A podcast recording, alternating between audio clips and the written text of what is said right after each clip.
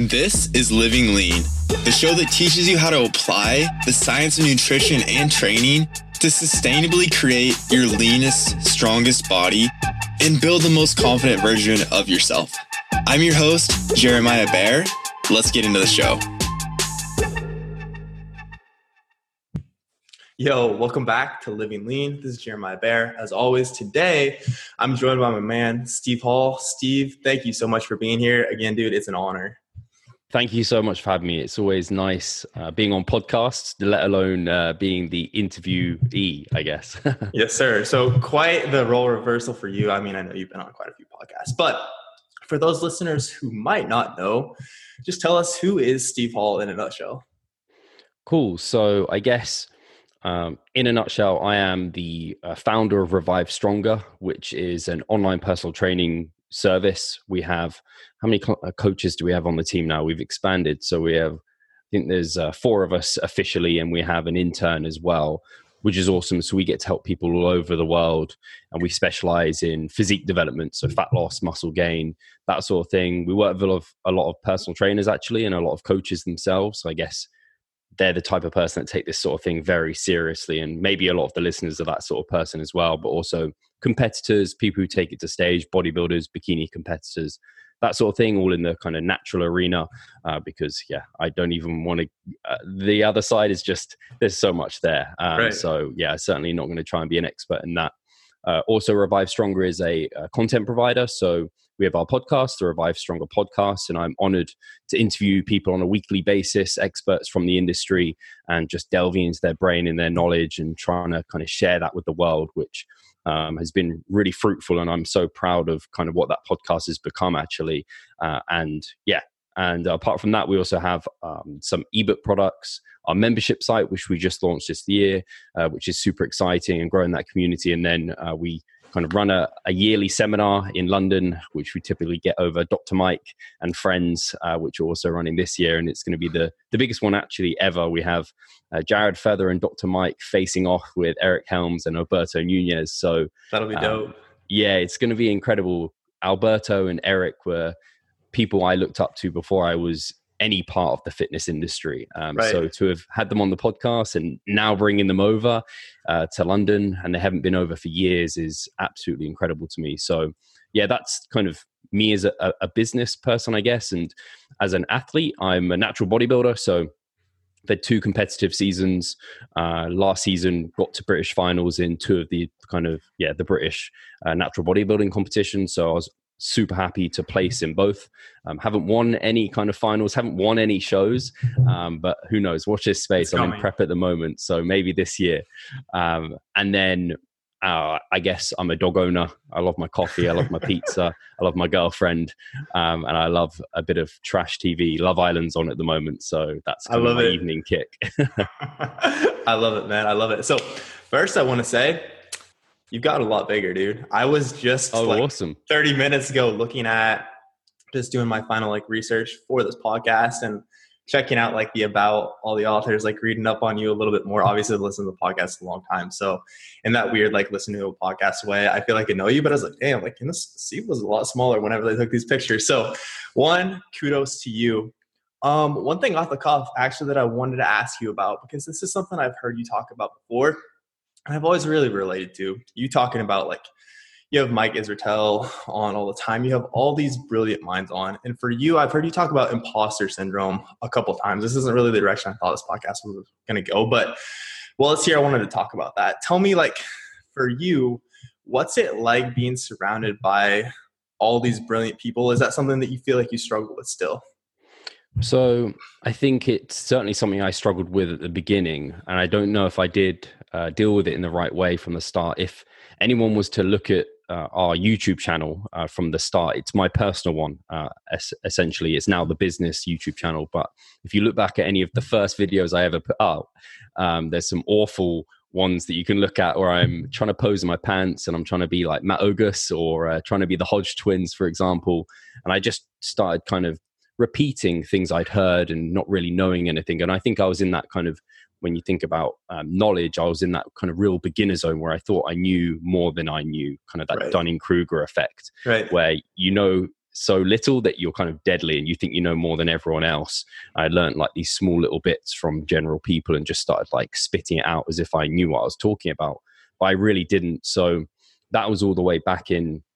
I think I started kind of getting really into the thick of things maybe 2011 so now obviously that's nine years ago. It's been ages. So um, that is slowly i've developed and i kind of went into my own shell and started actually taking things on board learning things a bit better reading textbooks kind of educating myself a little bit more so that i could actually kind of say the things that i'd heard that were maybe correct and actually understand the rationale behind it and actually kind of if someone was to be like but what about this? or i don't understand i wouldn't just be like oh i don't know i could actually explain it so i could kind of understand the principles behind it or i could say it in a way that was so easy to understand that you can kind of explain it to a child then you know it you know your shit if you can't right. explain it to a child or it's too complicated and i sometimes see people doing this i'm kind of like if this is going over my head this is going over everyone's head. And if they can't explain it any more simply than that, do they even know what they're saying? You hear people talk about hormones, that comes out a lot. Like personal trainers talk about hormones, you're kind of like, oh. Yes, it's so, such a blanket statement. It's like, what hormones are we talking about here? Yeah, no, 100%. So it's certainly something I struggled with. And even when I was first starting the podcast, I initially started it uh, with a coach who actually isn't a coach anymore, but that kind of started it together to try and just have a chat and to have discussions and to get some information out there uh, and to get his name out there. And then eventually it evolved into like q and a's with mike and then that built my confidence to build bring on other people. And it's just been an accumulation of knowledge and experience with these individuals so that i feel like when i'm having these chats i don't feel way out of my depth like i have no idea what they're talking about right. because i couldn't ask good questions if that was the case. Right. And uh, th- it would just be very obvious that you just had no idea what they were talking about and they wouldn't enjoy it either because they'd be like uh, yeah this is really I don't know basic stuff or like I, i've talked about that a million times or something like that. So just kind of engrossing myself with like i said textbooks seminars education podcasts and then just interacting with these individuals on a daily basis just it kind of really helped give me that kind of kind of strength in knowing that information I was putting out was certainly correct and certainly helpful. And then it's a case of you sometimes feel like you're just repeating what other people have said and you right. feel like you have nothing to add, which I still suffer with. Like I, I still think like what am I saying that Mike like why is someone asking me and not Mike or Eric or some other expert that I've had on the podcast and uh, they have PhDs, right? So I'm not I haven't got that. But I then prime I remind myself that I've got my own experiences. I've also interacted with lots and lots of people, and I've coached a lot of people and have my own practical experience and practical experience from coaching other people. And that in itself is experience and knowledge and something that they may not have. And they may not have the time to answer the questions. So, in that way, you can be a bit of an intermediary between kind of the expert and then the layperson and try and help kind of breach the gap, as it were. And I think that's initially where the podcast really came through and where I initially found my footing because before the podcast was anything, the content I was providing was articles. And I used to write articles every week and right. they actually caught on pretty well. And that's actually where the initial growth of Revive Stronger came. And that was basically me looking up to kind of the, the science and what kind of the experts were saying and thinking, this is put in quite complex language let me dumb it down. And if i can do that then i know it really well. And now other people know it well. And then that that kind of helped me. And i kind of just found my place. So i try and stick to kind of my field. So i'm not like a researcher, so I'm never going to try and like reference every single study that's out there because I, I don't have the time to read the research right. um, to that depth, and I also don't understand it like a researcher does. Uh, you hear about these things, you hear about the, how the studies are conducted, and it's like that just goes way over your head if you've never been in a research study. So I try and just remind myself that yeah, where's my experiences through my own training, years of consistency via implementing the principles and methods that these people talk about and doing it with clients. And then I try and share that. So, yeah, imposter syndrome, it rears its ugly head regularly. You just have to kind of force yourself to become uncomfortable because I think a lot of the time it can be used as an excuse not to put out content. I agree. Put yourself out there. And uh, it's just do it and put your own twist on it, put your own experience on it.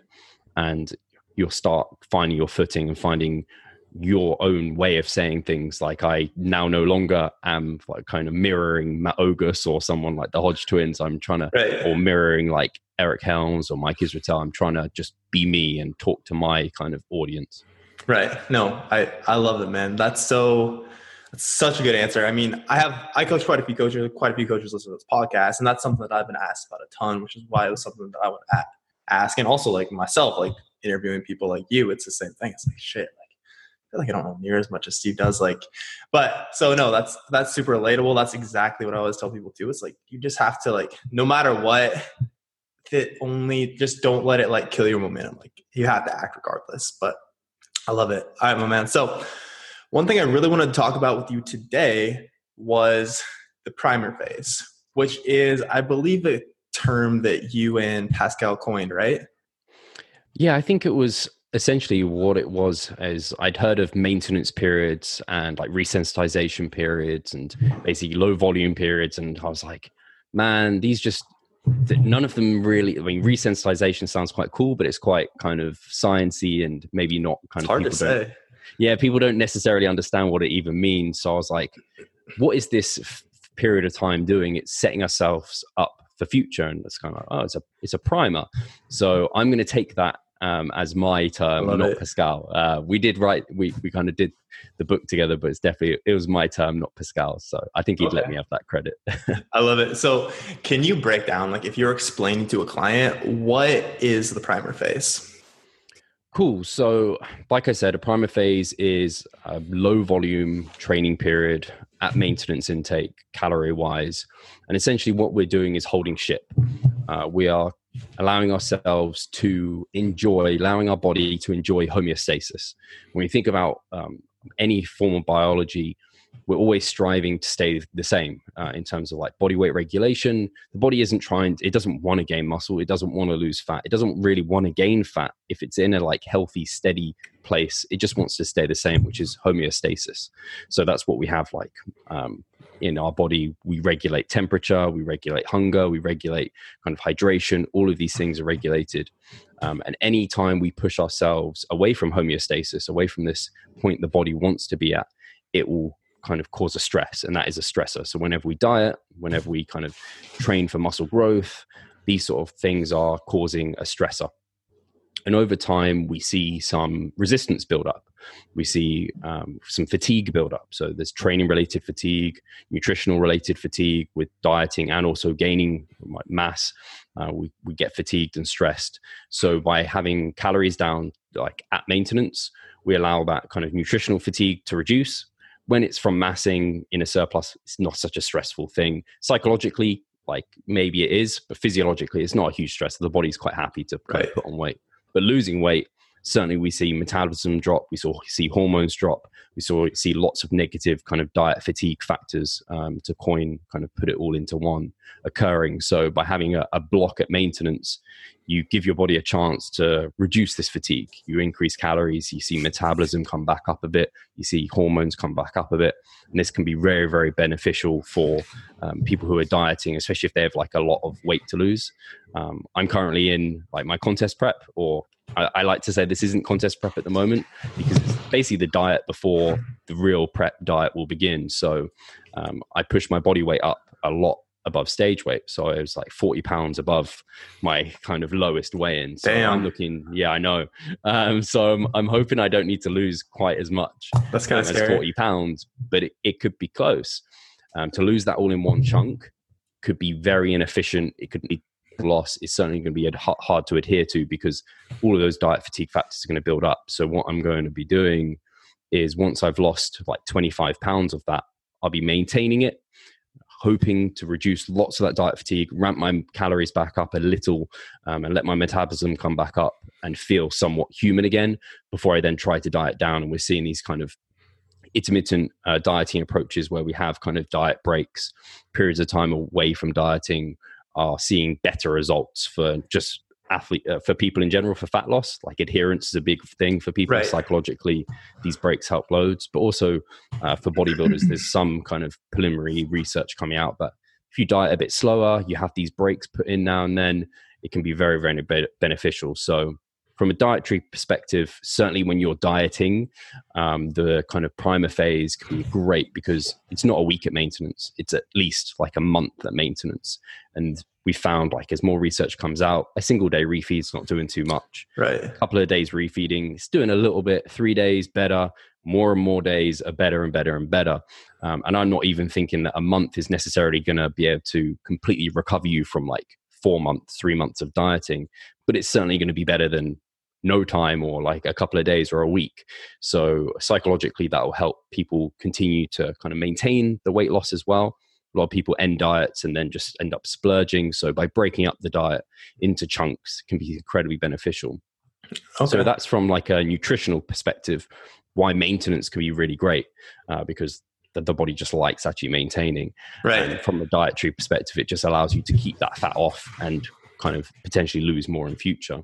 Right. And then from a training perspective, uh, as bodybuilders, particularly, we always like to be just pushing volume and kind of pushing ourselves really hard, and we never want to pull back. And the unfortunate thing is, one really obvious one is that we build up just accumulated fatigue and we get niggles and that kind of little elbow niggle that you have like in your first month becomes like a serious niggle by like month five and if you keep pushing you can risk injury quite easily. Uh, we have deload periods potentially which help to reduce fatigue but mostly muscular. You're not going to see big kind of recovery within joints with ligaments and tissues like that. They don't have much blood flow through them so they take a while to recover properly. So actually having a, a month or more where we're low volume that really allows some of these kind of uh, structures to recover more effectively okay when we train with higher and higher volumes as well we see this what i termed adaptive resistance so you can think of this as the same with um, any biological thing when you push it in one direction the body pushes back in the other direction so it's like adaptive thermogenesis essentially. Yeah, like um, adaptive thermogenesis but is very similar. Yeah, if people call that like uh, metabolic damage, but like you said, it's like adaptive thermogenesis. You diet, so then the body adapts. You burn fewer calories.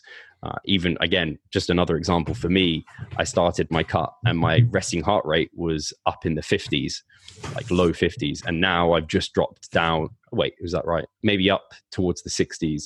And now I've just dropped down into the 40s. It's kind of wow. like it's already come down 10 beats. Really? Yeah. So that's, that's incredible, right? How much weight have you lost? So I've lost 20, almost, yeah, about 20 pounds so okay. far.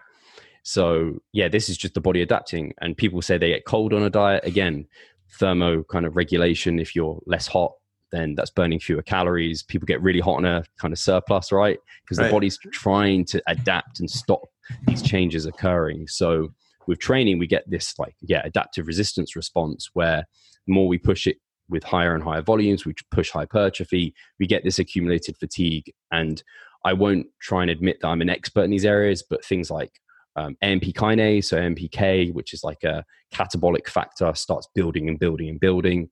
mTOR starts reducing, which is like an anabolic kind of um, marker that starts kind of diminishing. As we train with more and more high volume, we may see a switch or a kind of a ratio move towards slower twitch muscle fiber types, which are less kind of hypertrophic uh, potential within those. Right. So we start seeing all of these things, and potentially, again, you start getting these niggles. Maybe you find that you're, you're not getting a pump quite as easily. You're not getting kind of soreness as easily. These kind of markers that biological kind of feedback, biofeedback that's kind of telling you you're not getting as much from your training. Maybe you kind of you could do three sets of curls and you'd get like a nasty bicep pump. And now it's like after five sets, you're like, oh, I'm really not getting much. And you're just getting to this point where the level of volume that you're having to do to get like an efficacious response of hypertrophy is just getting out of favor. So this is where the lowering the training volume comes in. So you kind of wipe the slate clean. And this is where kind of the term resensitization comes in, where you allow right. these muscles to recover and you allow them to then be more sensitive to volume coming out. So I don't know if your listeners are aware of kind of the volume landmarks by Mike Israetel. A little bit, yeah. So just to kind of briefly cover those, we have minimum effective volume, the least volume we need to do to see like an efficacious hypertrophic response, maximal adaptive volume, the best volume we can do to grow at, and then MRV, which is max recoverable volume, the most volume we can do and recover from. And over time, as we're seeing this adaptive resistance build up, the MEV, the least we have to do to grow, is rising gradually and gradually to a point where it's almost touching our MRV. So the actual progression, the maximum adaptive volume window is becoming smaller and smaller. So our ability to grow muscle is diminishing. So by doing this primer phase, by resensitizing ourselves, we bring our MEVs back down so that it's that volume kind of window opens up again so we have much more room to grow. The great thing is with the primer phase we also focus on low, uh, lower repetitions. So again what that allows us to do is probably prioritize faster twitch muscle fibers which are going to be more so used during the lower repetition ranges. And therefore we can hopefully kind of change the ratio of our muscle fibers to slightly more fast twitch. Again more hypertrophic potential puts us in a better position coming out into a hypertrophy phase higher volume phase afterwards. So yeah i've talked a lot there. Um, i don't know if there's anything you had any questions or anything else you wanted to no and into. that makes complete sense. So one thing i wanted to ask about is the shifting of muscle fiber types which is something i've read a lot about the idea of a resensitization phase. That word always fucks me up. But in the past this was reading the primer phase, that was something that was new to me as far as like why this might be important. How quickly, and I know this is a very, very hard thing to measure, but how quickly is it thought that that shift from like, okay, your muscles are becoming slower twitch to faster twitch? Like, how quickly is it thought that that happens? It's a very good question. Uh, I asked a very similar question to Cody Haun, who you might have heard him on. Yeah, on I listened to that podcast. Great one. Yeah, so he uh, he talked about some of the there's more and more research coming out that this kind of the primer phase and that kind of everything I talked about there was more theoretical and based off mechanistic data and no direct studies. Whereas now we're getting direct studies that are saying that this sort of kind of detraining effect uh, is certainly happening, and where we can take kind of even like full weeks off training, we can end up growing just as much as people who never take weeks off training, these sort of things. So right. it's becoming more and more obvious that these phases do help. But that question, um, I asked kind of how long do we need to be at low volumes to see kind of the resensitization to occur? And again, Cody wasn't fully sure yet, and I don't think we have data to to know that, and I don't think we've got data to answer your question yet either. So I would just say the biofeedback's quite helpful. So when you start feeling like you're in the gym and you're just not getting the same sort of stimulus that you used to out of your training. So, like I said, like the pumps, the soreness, kind of you start feeling your exercises more systemically, so more full body fatigue rather than kind of right within the muscle group that you're trying to train. Right. I think when those things start adding up, that's when it's like, ah, that might be a time where you're starting to move in that direction. Okay. Okay. So I had Brian Borstein on the podcast a couple weeks ago. If you're familiar with him. Um, yeah, I know Brian. Okay. Okay. So he more or less we talked through something similar as far as what he's doing in evolved training systems right now. And he kind of frames this as a strength phase. Whereas my understanding with you is more like a maintenance phase correct? Yeah so i have previously named it i think you could name it a strength phase. Okay fair um, enough. I think in the context of a bodybuilder I often don't only because I mean, however you could frame it however you like, so long as like the overriding principles are the same. So, like I mentioned, it's lower volume, higher intensities in terms of like load on the bar. That sounds like a strength phase. So if right. that allows you to like be like, okay, I, I can accept doing a low volume phase and right. maintaining for a bit, awesome. Um, I don't tend to name it a strength phase. I think it's just terminology difference rather okay. than anything else. Okay, so like in a phase like this, it would be perfectly fine to like I am going to really push the intensity within still very limited volumes, correct?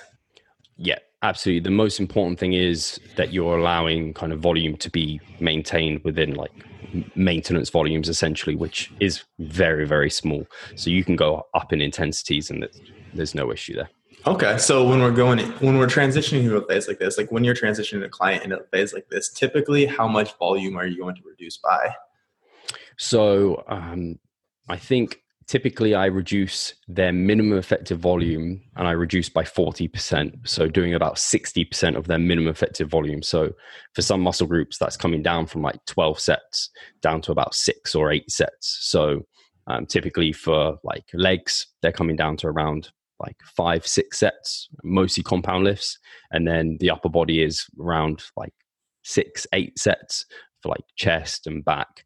And then a lot of the time, the kind of biceps and things like this, they get kind of enough stimulation to maintain just right. through the pulling and things. But people get very worried to completely remove out all isolation work. So I tend to put in a little bit of that as well.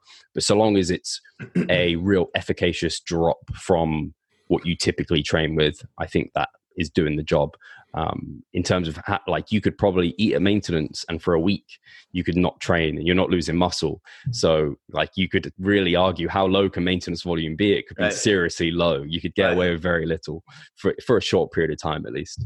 Okay okay. So in a phase like this then do you think there'd be any harm to like on our and i'm just kind of random thoughts here but like on our compound movements okay we're decreasing volume pretty drastically but then we're still having this like higher rep pump work with let's say three to four isolation movements per session. Does that it sounds like that would still kind of defeat the purpose of like can we if we're training for strength or compound movements and then more hypertrophy movement work with our isolation movements does that still kind of defeat the purpose of a maintenance phase then?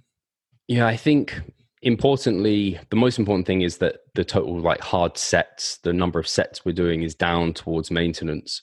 I think you could do higher rep kind of pump work but that might not get what you wanted in terms of the kind of ratio muscle fiber shift down to more so faster twitch fibers. So i tend to constrain repetition ranges uh, as high as 15 but focused more on like the 4 to 6 repetition range. Okay. So yeah i try not to get the kind of pump work in like that. And typically, uh, I'm coming into this phase after a kind of training phase where we've been doing that a lot. So right. normally people are like sick of doing any kind of high rep pump work. They're like, thank God I get to just lift heavy. right. Okay. Which was going to be my next question for you is, is it, is it often hard to sell this idea of, yeah, we're just going to maintain for a month to your clients? It absolutely is. Um, and it's even hard to sell it to myself because I am like someone who just wants to be moving forward all the time.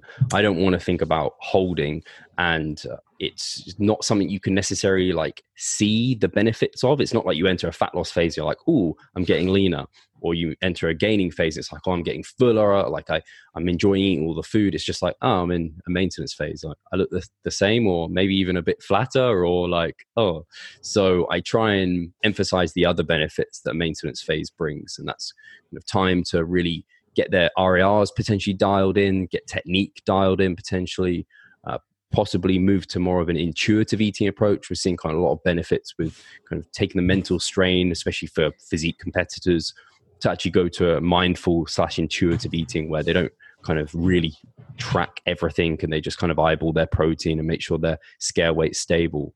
I think when you kind of put it into that perspective of there's lots of other things during this period of time that you can focus on outside of training that can be really beneficial. Um, right. i can see if people are like no i have to like have something going on with my training then you can call it a strength phase and then maybe that sells that person on it a bit more.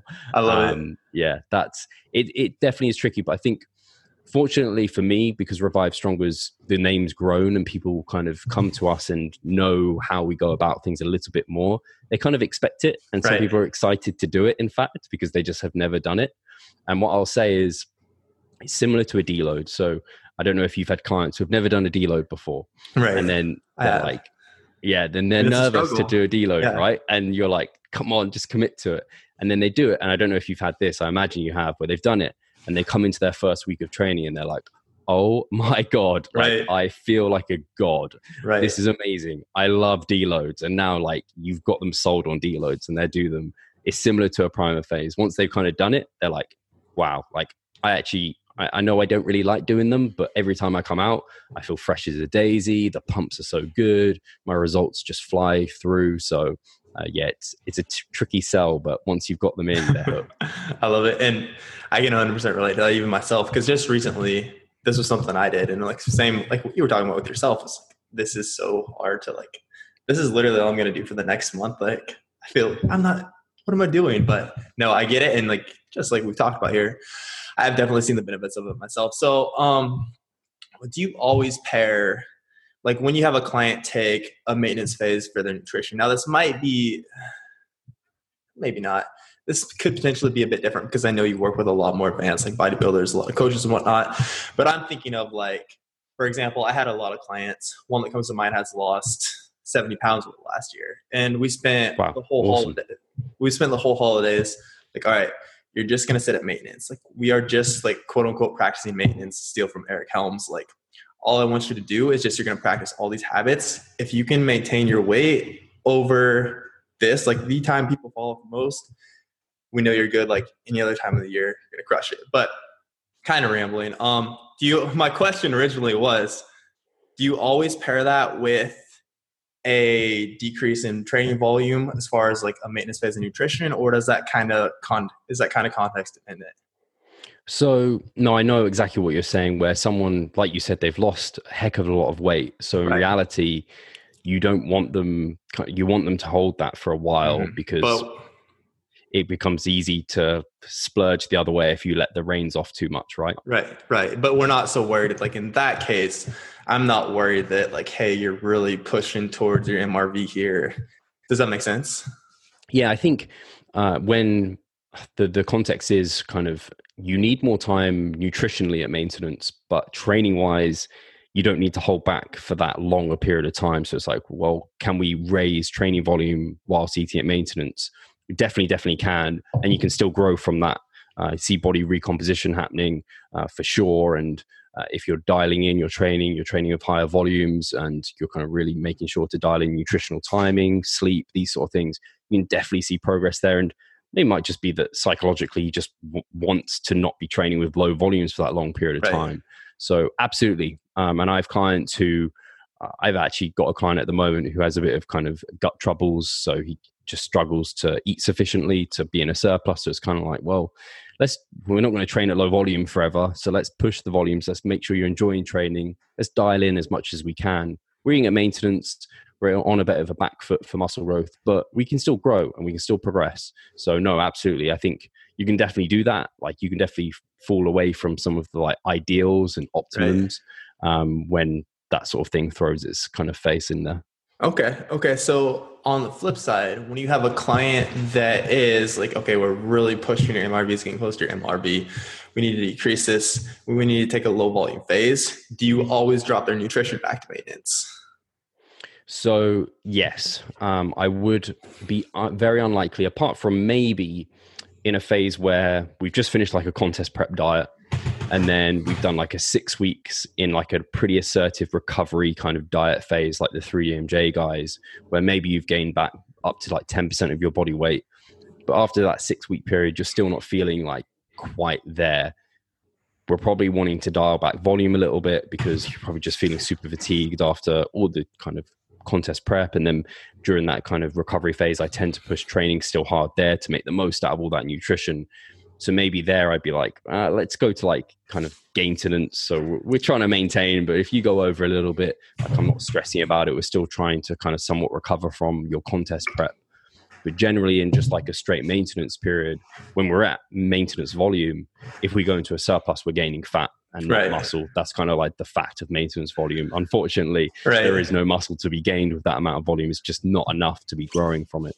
So I, I try and encourage people to yeah, be their best and be at maintenance. But sometimes, like like I said, if someone's done a really long dieting phase, they go into maintenance like maybe they gain like some water and glycogen but maybe a little bit of fat as well but they enjoyed themselves and that that will come right back off if they diet down again. And if they've been in a bit of a surplus during that period of time they'll have got even more diet fatigue kind of reduction. So i'm not stressing about it. It's just so long as we're not trying to be in like a mass phase through that period of time and it'll be a, a, a small surplus if one was to occur.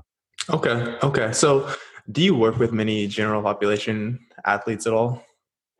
Um, I would say probably uh, maybe one or two, not very many. Okay. it's a small okay. number. Okay. So, what is then let's talk like bodybuilding wise and like for a client coming out of, so you just got somebody ready for a show. What is the month post show? Or even like, I don't know if you do like some type of reverse dieting process. I'm having Eric Trexler on here Thursday. So this is something I want to get awesome. super in depth with on him about. But I also want to get your thoughts on this. Like, what's your process like post show as far as like nutrition? Cool. So post show, um, for me, the goal is recovery. Um, so to get the person back to feeling good again, and so that they're in a productive position to start growing muscle and they're trying to have their kind of improvement season, off season improvement season. So get them to a productive place, basically. Um, the trouble with pr- like the old school, and I think maybe Layne Norton has updated his views on reverse dieting. It was kind of uh, a case where you would slowly trickle in five grams of carbs, like a couple of grams of fat, and like minuscule amounts. Again, that's that's furthering kind of your unhealthy relationship with food and also you're continuing a deficit. And I've seen people do this and get themselves into really deep holes. Um, I've right. worked with some guys who have gone through that process and really not been in a good place. Um, and they've essentially prolonged their contest prep for like another four months, right. slowly tricking up calories, only just reaching maintenance over like a long extended period of time. And that is not fun. Um, and that's what we found not to be a clever idea. And what we're trying to do, like I said, recover. So I immediately actually bring someone into a surplus. So it's, it's an estimated surplus, but it's a pretty significant surplus. It's not even like a general mass phase where maybe we're gaining one to two percent of body weight per month. It's more like we're gaining like one percent of body weight per week here. So okay. you're in a nice, like hefty surplus. And it's going to be individualized. So for like a bikini competitor, generally they don't get as lean. So it's a little bit less assertive for the females um, depending on the person. Some of them, like maybe they need it, others maybe not. Again, for the guy, if they're someone who can hold a lean physique and they feel pretty good at that, then maybe it's a bit on the slower side. But for someone who just has lost a ton of weight and they t- it takes them quite a bit to feel normal again, maybe you push that more assertively. So, like I said, getting straight into a surplus after the show. This is continued for about six to eight weeks where they're in this quite assertive kind of recovery phase. And in that phase, I also push training volume up a bit. So with all this food coming in, their kind of max recoverable volume just shoots up right. uh, because they've just got such a surplus. Uh, and so we can gain back, like maybe if we lost any lean tissue or lost any kind of strength, we can start gaining all of that back very rapidly during this period of time. And typically, people are just super driven and motivated. They just finished a contest prep. They're like, all oh, this food's coming in. Oh my gosh, like I'm getting like the best pumps of my life because I'm in such a huge surplus and I'm super shredded. And they're just feeling great. And I want to get them focusing on performance in the gym and less on their physique. So, kind of really focusing on kind of really bringing up using using like the kitchen sink of hypertrophy. We got all our like pump work in there. We got our heavy work in there. We're just trying to push every angle so that lasts about six to eight weeks. And then I typically bring people down to around the maintenance period and towards that primer phase. And this okay. might be where they're in a kind of maintenance or maybe a very small surplus where they're still holding on to some fatigue, but we start reducing kind of, they've got big amounts of training fatigue right now and probably quite high psychological fatigue from just pushing everything for so long. So I bring people back to maintenance for about a month there and then that's where they kind of start their true off season. So there's kind of like a 10 week built in recovery period uh, for people to go through. And then, yeah, the improvement season starts to begin. Okay. Okay. I love it. So, do you think there is ever any application for like, okay, we're going to give you like five grams carbs, five grams fat for the next two weeks? Is there like ever any application for that in your thinking? I think let me know if this I'm right. Are you thinking that you might use this leading into shows if you're already kind of ahead of time? I don't know. This is this is an application at least. I don't know why I've tried to ask you if that's the way you're headed with your thoughts, but I've done this myself. So uh, I would think giving you an example makes it a little bit easier for people to understand. In 2017, I had zero expectations of what I was going to be able to achieve. So uh, I did not plan to be at British finals. But I qualified for two British finals, and they were many months in the future. And I was like, I'm shredded now. What am I going to do? Uh, so, this is an application, I think, for reverse dieting where we are trying to maintain a lean physique, but we are trying to potentially like fill out a little bit more glycogen. You're less glycogen depleted. Performance maybe can be a bit greater as you're reducing the deficit over a number of weeks. So it might not be as, I mean, maybe you would do five grams and two grams of carbs, uh, two grams of fat. Maybe it'll be more like like 10 to 20 grams of carbs. That's I generally right. just push carbohydrates up, but it, it might be the other way. And yeah, slowly do this and kind of keep a real close eye every week on the physique and how it's looking and that's essentially what I ended up doing, like reverse dieting over a couple of months into the British finals. And I managed to kind of maintain my level of leanness and come in even fuller and crisper.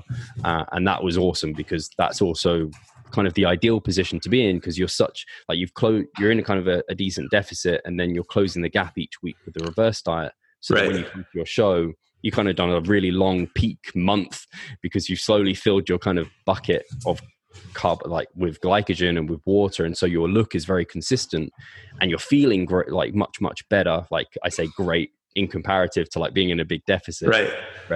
you feel much better and you're just at the cost of maintenance. And this is really cool because then you transition really nicely into a surplus for that kind of recovery period.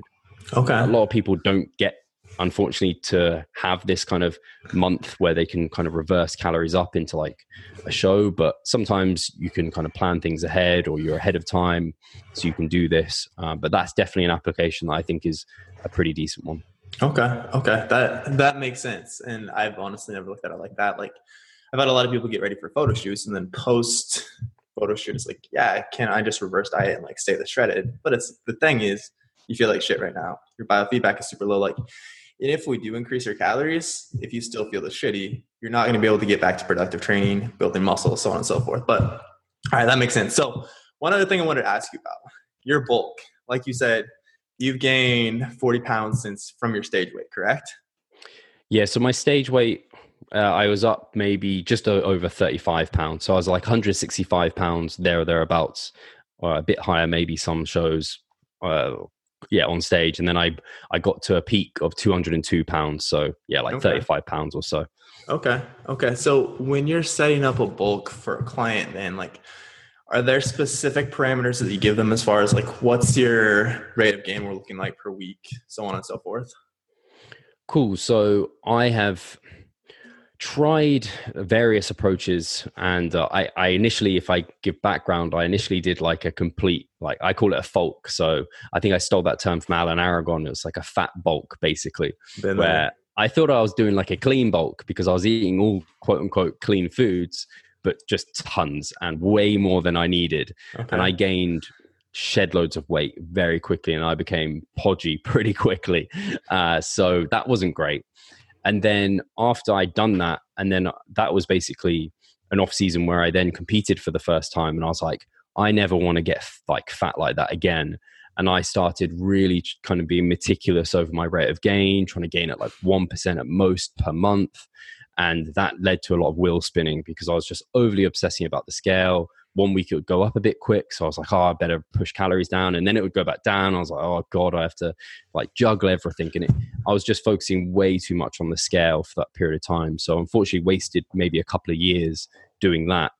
And then I kind of landed on what I've been on for the last like four years or so, where I'm looking to gain around one to 2% of additional body weight per month. So uh, that's a pretty decent amount. Like every two weeks, I tend to look at it like 0.5 to 1% additional weight, which like could be uh, quite decent for a, a, guy and even fairly decent maybe sometimes for females. And I tend to standardize that across the board. Uh, I don't work with a lot of novice people. Um, so like, right online coaching doesn't tend to work super well for novices. No, I so I tend to get more like intermediate, late intermediate, advanced people. Uh, but even for them, I find that rate of gain just works super well. So even if someone advanced can't gain muscle theoretically as quickly as someone intermediate, because we've got that adaptive resistance, the body doesn't want to gain as much muscle because we're a bigger person now, and gaining any more than this is just something it doesn't want to do. It's a costly process. The way I look at it now is if we're gaining much slower than 1% to 2% per month, how are we tracking that? How can we be sure in a surplus? It's really hard to manage. And then if gaining muscle is so hard as someone advanced, why would we ever look to slow or make it kind of more hard by not guaranteeing we're in a surplus? Right. So I like that kind of um, pretty moderate surplus to ensure that we're in one because like I use the analogy that gaining muscle is like cycling uphill. It's just a battle. It's super hard. So if we can kind of increase calories, make sure we're in a surplus, kind of make that hill a little bit easier to climb, I'm all for it. Uh, so yeah, that's kind of where I tend to go with a surplus in an off season. Okay, and I agree 100%. I feel like it's a very fine line between, like I know, from speaking for me personally, I went through in college, I gained 75 pounds and I, I would see the scale jump up like three weeks. And it's like, oh, I, and this was when I was getting like more intermediate to even like intermediate advanced. It's like, oh yeah, I for sure just gained. Like it's easy to lie to yourself, be like, I gained three pounds of muscle this week. Yeah, that seems realistic. And then it's like, okay. Then when I finally, I was, yeah, maybe like 10 to 15 pounds away from being super lean. Then when I finally got around to it, I had to lose, I went from 245 to 180. Shit, okay. Wow. That's a long way. So then it's like, now I'm going to try to be very conservative with this and make sure that I'm not gaining any extra fat. And then it's like, just like you said, spend so much time spinning your wheels. well, shit, I just wasted like three, three months just trying to be too conservative. And then we don't know for sure if I'm even like in a surplus at all. So anyways, I agree 100%, I guess is what I'm saying, but I love it. Okay, perfect, man. So that makes sense. Um, as far as then like when you're bulking for someone like when we're talking about training, how often would you insert a um, primer phase into this? Cool. So I tend to use primer phases at most, probably once every six months. Yeah. So twice a year at most, most, and they're generally a month at a period of time. Um, yeah, most people don't seem to need them more often than that, especially if you throw, and something I use now and then are mini cuts. So these are kind of essentially very short as as as the term cutting periods where we lose a lot of fat for a, and a short over a short period of time and i tend to hold volume at minimum effective volume. So i don't push up to MRV so the, we get a bit of resensitization a bit of fatigue reduction through doing that. So by doing that you may find that you can kind of go through a whole year of just one primer phase. But it depends on the person. If they're someone who's looking to lose a lot of body fat there may be more of them put in because that kind of the fatigue that going through a deficit provides is just greater than being in a surplus. Right. Okay. Okay. So when you're doing a mini cut, one thing I wanted to walk back to, um, so you you're saying you drop volume to like minimum effective volume when you're taking someone through a mini cut. Yeah, essentially, typically when cutting, my advice is to approach it like you were in a gaining phase, like you're trying to push for muscle growth because we've got a nutritional deficiency, which means muscle protein breakdown is just great. We haven't got the anabolic kind of signal coming from a surplus. Right. So we need the training kind of that's the other side of kind of muscle protein synthesis, muscle growth is training. However, because a mini cut's so short, uh, you tend to be able to get away with a short period of time where you aren't pushing the volume, the training parameter as high. We're not training with maintenance volumes we're training with minimum effective volumes, which probably become about a maintenance amount of mm-hmm. volume for a mini cut. Right. And because I cap mini cuts at six weeks, I think you probably can maintain your muscle well enough over that period of time. I think if people then try and push it longer and they don't push volumes up and they still can try and be kind of aggressive, they start digging themselves into a hole. Right. Okay. Okay. Interesting. Okay. Dope. Dope. Well, cool. I mean, I think that's all I had for you, man. I want to be super respectful of your time. So anything at all you want to plug? I know you have a lot going on with the member site, all that. Go ahead and throw that out there. Awesome. So yeah, we spoke about the primer phase quite a lot. So we do have our primer phase ebook, and we also have an audio uh, that people can download that via audio. You can get a German man, uh, Pascal Floor, um, speaking through the primer Beautiful phase voice. as well. yeah, he has a great voice. So uh, that's a short book. So if people want to kind of learn more and dig into the the weeds a bit more for uh, the primer phase, that's there. And then also, like you said, our membership site, that's something we launched this year and we're super proud of. So we'd love people to come and join our community there. It's a really kind of low cost uh, every month. And we've got presentations from experts, people we've had on the podcast. We've got research reviews in there.